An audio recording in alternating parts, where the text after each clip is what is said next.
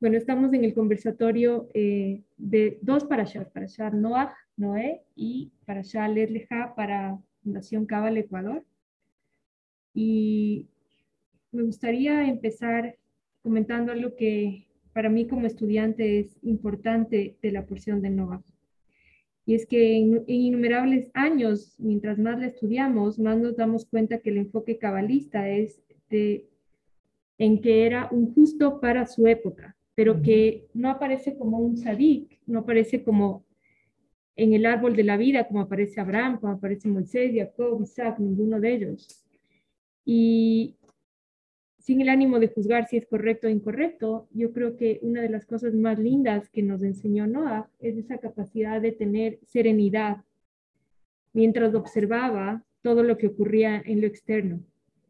Esa capacidad de viendo cómo sus generaciones estaban tan eh, destruyéndose, autodestruyéndose, sin embargo, no entrar a juzgarlas, sino hacer algo que él pensaba que era más importante que juzgar si es correcto o incorrecto, que era tratar de salvarlos con sus acciones, porque él se puso primero a sembrar los árboles, porque en el desierto ustedes imaginarían lo que era decirle a la gente en medio del desierto, voy a construir un arca porque aquí va a llover y todo esto se va a inundar. Todo el mundo le juzgó a él, pero él no estaba enfocado en devolverle su juicio, sino en tratar de que sus acciones, las acciones de ellos, eh, no sean, no los maten, no los destruyan, sino en hacer una acción real, como sembrar los árboles y construir el arca y dedicar su vida a eso, para tratar de ayudarlos y de salvarlos, más allá de juzgarlos. Y creo que eso es algo que nosotros tenemos que rescatar en nuestra vida, porque cuántas veces nosotros a nuestra familia, a nuestro marido, a nuestros hijos, a X personas, lo que queremos es cambiarlos. Queremos, no nos interesa nada más que que ellos dejen de hacer lo que nosotros creemos que es malo para ellos. Y en muchas ocasiones es nuestra responsabilidad como padres hasta un punto indicarles el camino, pero hay un momento donde tenemos que soltarles y simplemente permitir que ellos vivan su propio proceso. Entonces creo que una de las cosas más rescatables de esta porción de Noah es eso, es no intervenir en los procesos de los otros y estar seguro de que lo que estamos haciendo en términos de acciones, no de palabras, no de ideas, no de nada, sino de acciones propias, están ayudando genuinamente a que ellos puedan vivir mejor, no tanto diciéndoles lo mal que están haciendo las cosas. Y otra cosa que a mí me encanta de Noah es que cuando ya vino el diluvio y él estaba en el arca, fue un montón de tiempo, fueron 40 días en que llovía y como ya se sabe salía el agua de la tierra, no solamente es que llovía y era, dicen nuestros textos de la cábala, que incluso era agua hirviendo que quemaba a la gente. Eh, y así pasó un año hasta que finalmente logró salir del arca.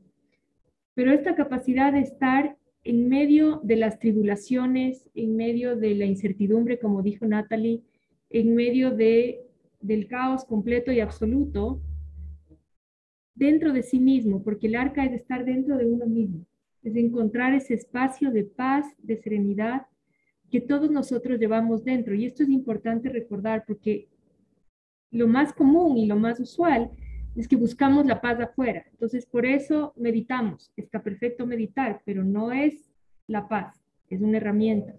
Buscamos la espiritualidad, está perfecto. Buscamos la Kabbalah, está perfecto, pero la Kabbalah no es mi paz, es un instrumento, es una herramienta. La espiritualidad no es la paz, es un instrumento, es una herramienta. Entonces, eh, recordar que nosotros somos internamente esa serenidad, que nosotros somos internamente esa paz y que desde ese lugar de dentro es como podemos ser la causa realmente de nuestra vida, porque cada vez, digamos que no hubiera, se hubiera conectado con lo que veía, con lo que veía afuera antes del diluvio y durante el diluvio y después del diluvio, yo estoy segura que no hubiera podido llevar adelante su misión. Entonces, todos nosotros tenemos dentro de nosotros ese arquetipo de Noah. Y lo único que tenemos que hacer es recordar recordar que está dentro de nosotros y el momento en que recordamos ya abrimos la puerta para empezar a activarlo. Esta mañana yo hablaba en, en Majestad, que hablo todos los lunes con María Mercedes Castro, a las ocho y media de la mañana para quienes quieran escuchar. Y ella me decía, ok, pero ¿cómo lo hacemos? Entonces, afortunadamente vivimos en la era de la información donde tenemos todo para reencontrar o reabrir esa puerta y reconectar con quienes realmente somos. Una de las cosas más útiles para reconectar con eso es, por ejemplo, los, sonidos de alta frecuencia que están en YouTube y en todas las plataformas de, de, de música los sonidos como el ruido blanco de 432 MHz, de 5000 MHz. Eso ayuda mucho a que nuestra frecuencia vibratoria, porque solamente somos ondas en movimientos. Cuando nosotros pensamos en términos de un ser humano y de nosotros mismos, tenemos que pensar en términos de ondas y de movimientos. No podemos seguir pensando en términos de, de materia, de cuerpo, de... No, porque el cuerpo también son ondas de vibración y energía. Entonces, estas ondas musicales de alta vibración energética lo que hacen es penetrar en nuestro cuerpo, que también es energía, penetrar en nuestra mente, penetrar en nuestras emociones y alterar el campo eh, energético vibracional del cerebro. Lo que hace es cambiar las ondas cerebrales para elevarlas a niveles más altos como las ondas teta. Entonces, nosotros no tenemos excusa. Esta generación es la generación que más herramientas ha tenido, la que más comodidad tiene para hacer el trabajo espiritual, porque todo está en bandeja de plata delante de nosotros. Si nosotros no hacemos el trabajo espiritual de activar estos arquetipos, es porque sencillamente requiere eh, el compromiso con uno mismo y requiere la voluntad para hacerlo permanentemente. Es mucho más fácil echarle la culpa al de fuera y decir, tú me quitaste mi paz, tú me quitaste mi serenidad, tú me quitaste mi prosperidad, tú me quitaste... Eso es mucho más fácil, ¿sí? Otra cosa es decir, no, esto yo soy la causa y desde ese lugar de causa voy a activar todos los arquetipos que yo tengo internamente como ser y como chispa divina y por derecho, por derecho universal. ¿Okay? Eso en cuanto se refiere a Noah. ¿De esto alguna pregunta? Si no, pasamos a, los comentarios del Legleja.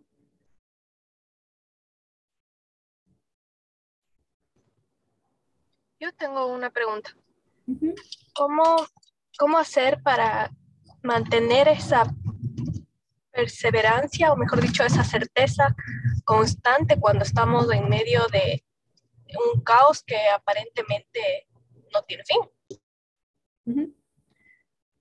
Cuando nosotros hablamos de espiritualidad también, así como dije hace un momento, que tenemos que dejar de pensar en nosotros como eh, un cuerpo, una mente, una emoción, sino empezar a pensar como ondas de frecuencia. También tenemos que empezar a pensar, ni siquiera pensar, pero bueno, el pensamiento es el primer paso, a recordar, a saber que el tiempo lineal no existe. Es una construcción mental para que nosotros podamos de alguna manera interactuar en este mundo material pero el tiempo de pasado, presente y futuro no existe. Lo que existe, de acuerdo a, nuestros sabios de la Cábala y a cualquier sabio de cualquier camino espiritual, es un único momento que es el presente. Entonces, lo que a mí me hace perder la certeza es cuánto tiempo va a durar. Ya vamos tanto tiempo. No vamos ningún tiempo. Vamos el mismo instante eterno. Y sé que es difícil de entender. ¿okay? Pero por eso eh, hay esta famosa frase de un día a la vez porque ese día a la vez es el único día que existe. si yo quiero entender de una manera metafísica un día a la vez, tengo que olvidarme de lo que hice ayer y de lo que tengo que hacer mañana. Y esto es esencial para conservar nuestra energía vital y nuestra fuerza vital en todos los procesos que vayamos atravesando en el mundo material. Si nosotros empezamos a ver como todo lo que yo he hecho para llegar a este momento y wow, todo lo que aún me falta, me quemé. Me quemé en ese intento, perdí la certeza, perdí la serenidad, perdí el foco, perdí mi paz y me volví el efecto del tiempo. Me volví el efecto del tiempo. Y lo último que queremos, ¿sí? Porque eso es completamente reñido a la Kabbalah, es ser el efecto del tiempo. Físicamente, mentalmente, emocionalmente, espiritualmente, en acciones y en palabras. Lo último que queremos es ser el efecto del tiempo, porque el tiempo es la característica fundamental, el, el atributo primordial de este mundo ilusorio del 1%, del mundo controlado por los cinco sentidos. del mundo controlado por el oponente. Entonces, lo último que queremos es ser el efecto del tiempo. Tan es así que ahora, con, la capacidad y la enorme cantidad de conocimiento que existe, la esperanza de vida y, y, la velocidad de envejecimiento de la humanidad es completamente diferente. No es lo mismo una mujer de 50 años ahora que una mujer de 50 años hace 20 años. ¿Por qué? Porque de alguna manera en la conciencia global, en la conciencia universal, ya se está permeando este entendimiento de que el tiempo es una ilusión y de que el tiempo es algo que no realmente no debe condicionar ni limitar a ningún ser humano. Cuando yo tengo la plena conciencia de que hoy es el único momento que existe, no hay manera de perder la certeza, porque es hoy, es ahorita. No es algo que estoy soportando durante tanto tiempo, no es algo que tengo que aguantar cinco años más, no, es hoy. Entonces hoy soy la causa, hoy soy certeza, hoy soy serenidad. En este instante, hace cinco minutos, no, ya no existe, hoy. Eso es la, forma, la fórmula más importante para no agotarse en ningún proceso de nuestra vida. Entender que el tiempo, como lo conocemos mentalmente, pasado, presente y futuro, es un arma de nuestro oponente, es una ilusión de los cinco sentidos, es una ilusión del mundo material y que nosotros, si queremos ser causa en nuestra vida, tenemos que recordar que todo lo que existe es este instante en la eternidad. No hay nada más. Y sé que es difícil, pero si ustedes van haciendo el ejercicio de volver a su centro y decir, no, lo que hice ayer no existe, lo que tengo que hacer mañana no existe, es aquí y ahora. Y esta mañana me levanté y hice ejercicio, quizás es como estar en un sueño. Sé que es difícil de entender, pero, pero les tengo que decir porque es la única manera de, de realmente irlo permeando en nuestra vida. No sé si he respondido, Mini, aquí veo que hay otra pregunta a Analia que decía que tenía que salir. ¿Alguien más que quiera comentar sobre esto? Si no, vamos a Leglefa. ¿Sí? ¿Alguien dijo sí por ahí? ¿No escuché? Sí, yo decía que sí me respondiste, que gracias. Salir de la ilusión del tiempo lineal para sostener la certeza, la serenidad y todo. Ok, vamos a, entonces a la porción del Legleja. Algo muy importante es que en todos los, estudios que hacemos de la Kabbalah y de todas las porciones, se nos dice que hay que aprender a dejar ir. ¿sí? Que un poco es este Legleja, salir y dejar ir lo que era nuestro pasado, nuestro sistema de creencias y todo. Y cuando hacemos el nivel 1 de Kabbalah, lo primero que se les enseña a los estudiantes es que hay que desaprender todo. Desaprender todo para poder recordar. Desaprender lo que nos dijeron que era el tiempo, lo que nos dijeron que era el esfuerzo, lo que nos dijeron que era el trabajo, lo que nos dijeron que era nuestra raíz, nuestra semilla, eh, lo que nos dijeron que, que, es la culpa, que es la victimización, que es el miedo, que es el amor. Todo eso, esa construcción mental de, de que ha ocurrido a lo largo de miles de años, ya nuestros sabios de la Cábala hace 3.500 años nos dijeron, Leleja, sal de ahí, sal de, la, de, de cómo fuiste educado, de cómo fuiste criado, y no porque haya malo en esa educación, algo malo en esa educación, en esa crianza, sino porque muchas veces eso es precisamente lo que vinimos a hacer. Lo que venimos a hacer como alma es dejar atrás los patrones tóxicos de pensamiento de nuestro árbol genealógico que hemos venido hablando durante tanto tiempo ya. Dejar atrás la forma, los hábitos emocionales tóxicos de cómo se relacionan nuestro padre y nuestra madre o se relacionaban. Dejar atrás eh, esas palabras destructivas con las que se comunicaban y, que tanto daño nos hacían de niños. Eh, dejar atrás todo eso, eso es Legleja, pero al mismo tiempo tenemos que entender que ese Legleja requiere que nosotros tengamos la conciencia plena de que es un duelo también. Es una forma de dejar que muera una versión nuestra que no queremos más en nuestra vida. Y por eso requiere un duelo, requiere un proceso de reconocimiento donde va a haber dolor de que en verdad este árbol genealógico no lo entiendo, esta familia de la cual procedo no lo entiendo, sin embargo, es la familia que escogí y puede ser triste y puede ser doloroso y yo lo he vivido y lo he experimentado como un duelo. ¿sí? Este legleja, dejar atrás quién soy, quién fui, eh, cómo pienso, etc. Esa soy yo. No quiere decir que ustedes tengan que hacer un duelo de su leja, pero quiere decir que eventualmente en su proceso de entender y, y, sumergirse en lo que es la cábala realmente, puede ser que sientan pena y dolor de ver su proceso. Y es natural, que es lo que le pasó a Abraham. No es que Abraham fue, hizo leja y todo fue un paraíso. Abraham, Abraham fue, hasta lo lanzaron al fuego lo, probaron de tantas maneras. Entonces hay que recordar que si nos está costando dejar atrás quiénes somos, quiénes fuimos, estos hábitos destructivos, si nos está costando dejar atrás la victimización, el miedo, eh, esa forma tóxica de hablar, de relacionarnos con nosotros mismos y con los demás, es natural.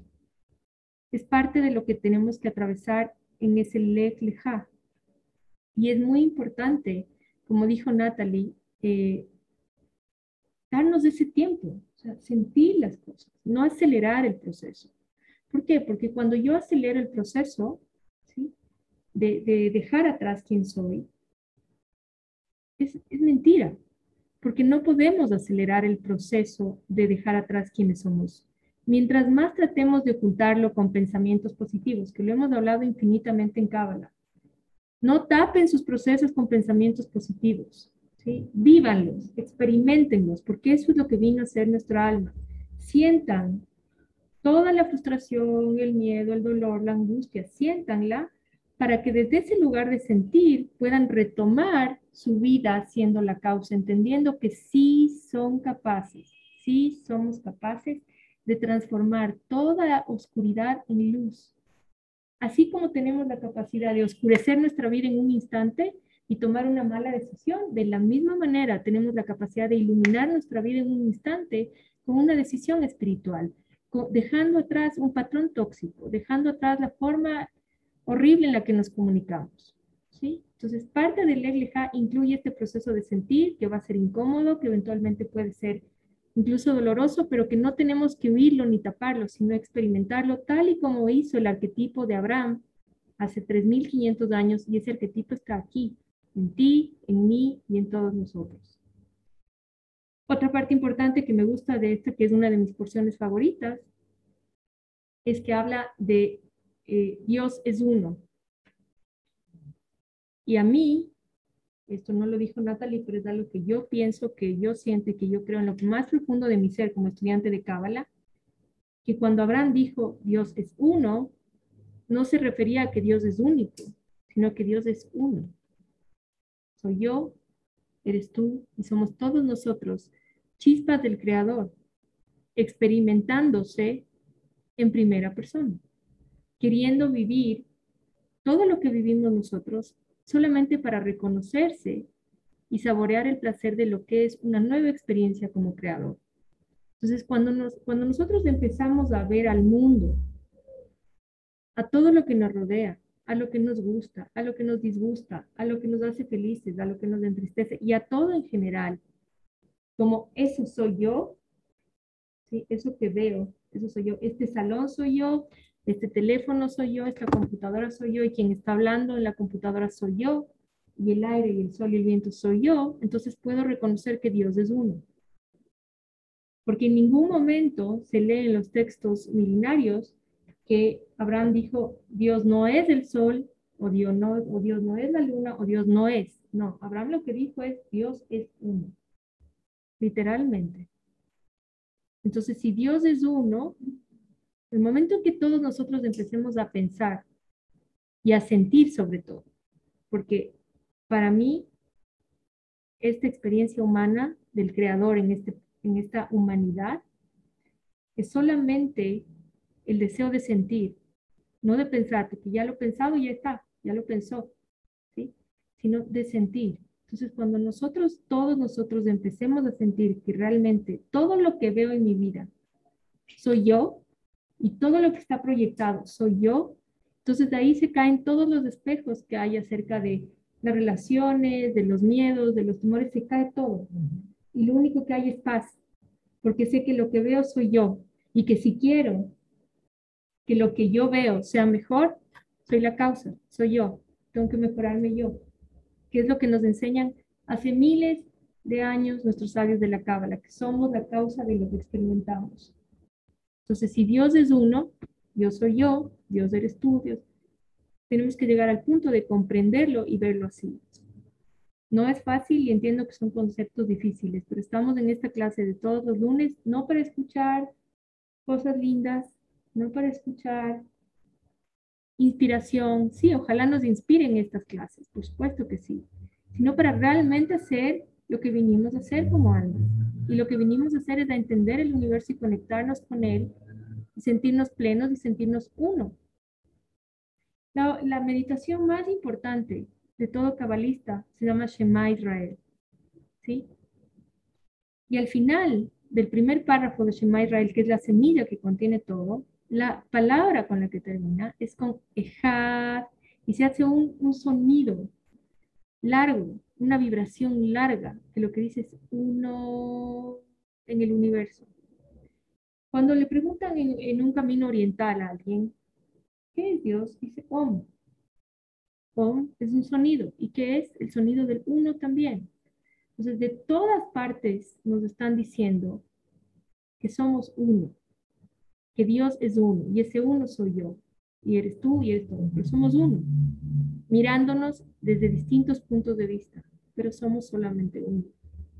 Entonces, eso es para mí lo más rescatable de la porción de, de Y algo también que me, me, me, estoy olvidando de compartir es que qué increíble es cómo eh, cuando recibimos clases de un varón, se enfocan tanto en la técnica, ¿no? Y, el árbol, y la letra, y, toda esta parte mística. Y cuando lo recibimos de una mujer, la mujer es la acción, lo que el malhut es pedir ayuda y es dejar atrás a tu padre y a tu madre y es salir del nefesh, y es tal y como lo dijo Natalie. Y cuando yo escucho mis podcasts, que a veces las personas me escriben y me dicen, tú dijiste esto en tal parte, y yo, ni idea ni de lo que dije, ni cuándo dije, ni por qué dije, entonces a veces los vuelvo a escuchar para entender en qué contexto lo dije. Yo escucho y lo que yo escucho son cosas completamente eh, prácticas. Empieza a ver al otro como tú mismo. Mira a tu alrededor y soy uno, soy yo, soy Dios.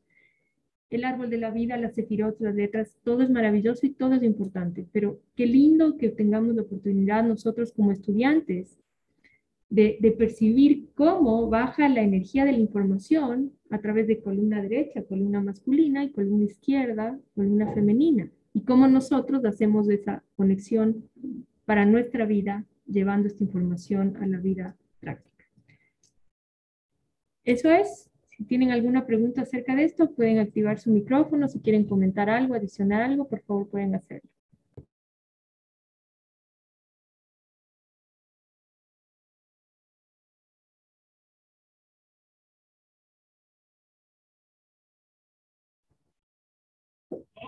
¿no? Bueno, les vamos a mandar el, audio también del conversatorio. Eh, pueden compartir este audio del conversatorio. Lo que no se puede compartir es la clase porque la clase es pagada. Eh, y de alguna manera la gente con ese pago lo que está haciendo es crear la vasija para recibir esa información. Esto que yo estoy compartiendo es diferente porque es un conversatorio entre estudiantes. Ojalá conversaran más, ojalá fuera más más interactivo, pero es, simplemente un compartir entre estudiantes. Entonces, esto sí pueden compartirlo y, difundirlo. El 26 de octubre empieza el nivel 1 de Cábala, así que les pido que por favor compartan la información, difundan, porque es cada vez más importante que vayamos todos tomando conciencia de la importancia de estos conceptos y de empezar a vivirlos realmente. Les mando un abrazo muy cariñoso y bueno, nos vemos el próximo lunes. Un beso a todos. Gracias.